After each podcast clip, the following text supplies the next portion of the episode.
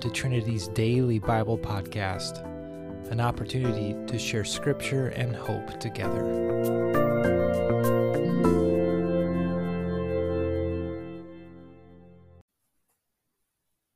Hello, church. My name is Kristen Brower, and I am on staff at Trinity Church. This may seem like kind of an interesting or different passage but the story in Genesis chapter 29, verses 31 through 35, has always been incredibly meaningful to me. The title is Jacob's Children. When the Lord saw that Leah was hated, he opened her womb, but Rachel was barren. And Leah conceived and bore a son, and she called his name Reuben, for she said, Because the Lord has looked upon my affliction, for now my husband will love me. She conceived again and bore a son and said, Because the Lord has heard that I am hated, he has given me this son also. And she called his name Simeon. And she conceived and bore a son and said, Now this time my husband will be attached to me, because I have borne him three sons. Therefore his name was called Levi. And she conceived again and bore a son and said, This time I will praise the Lord. Therefore she called him Judah. Then she ceased bearing. I love this story because often in my life, I feel like Leah. I feel like the the person that compares myself often to Rachel. Rachel often gets what she wants in this case, she's getting Jacob's love. And so it's interesting what Leah names her children. Leah named her first child Reuben, which means seen.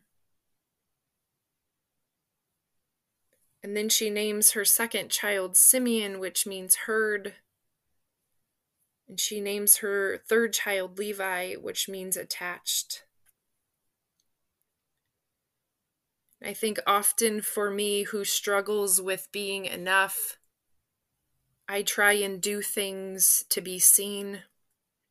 I can say things to be heard. Or I involve myself in things to feel attached to, to feel belonging.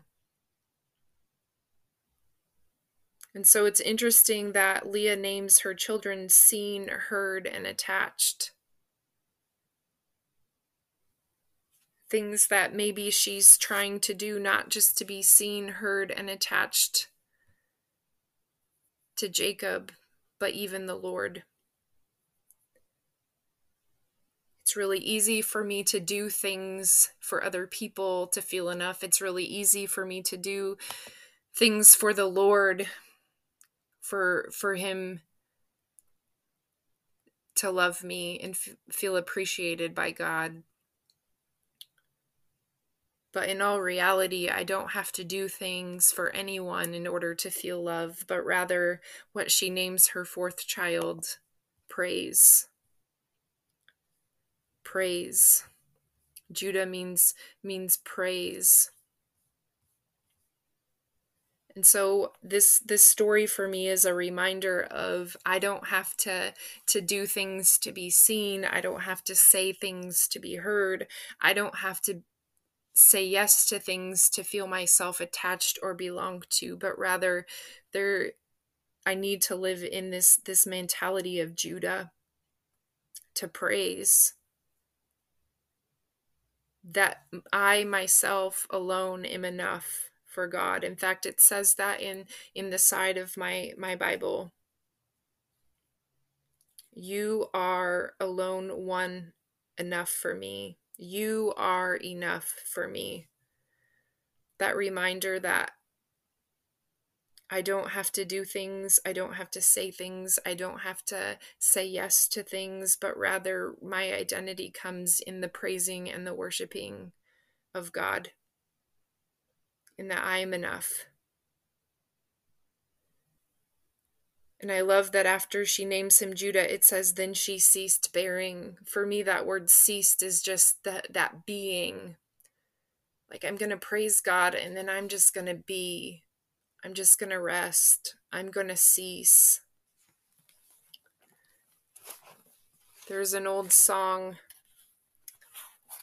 that was impactful to me a while ago, and the lyrics went like this All of you is more than enough for me. All of you, all of me for every thirst and every need, you satisfy me with your love and all I have in you is more than enough. God is enough for me. I can have every thirst and every need satisfied with God's love, not by my being seen or heard or attach myself to things. Because all I am and who I am in God is enough.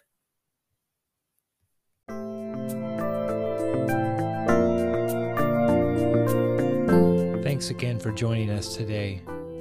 We hope to see you next time right here on the Trinity Daily Bible Podcast.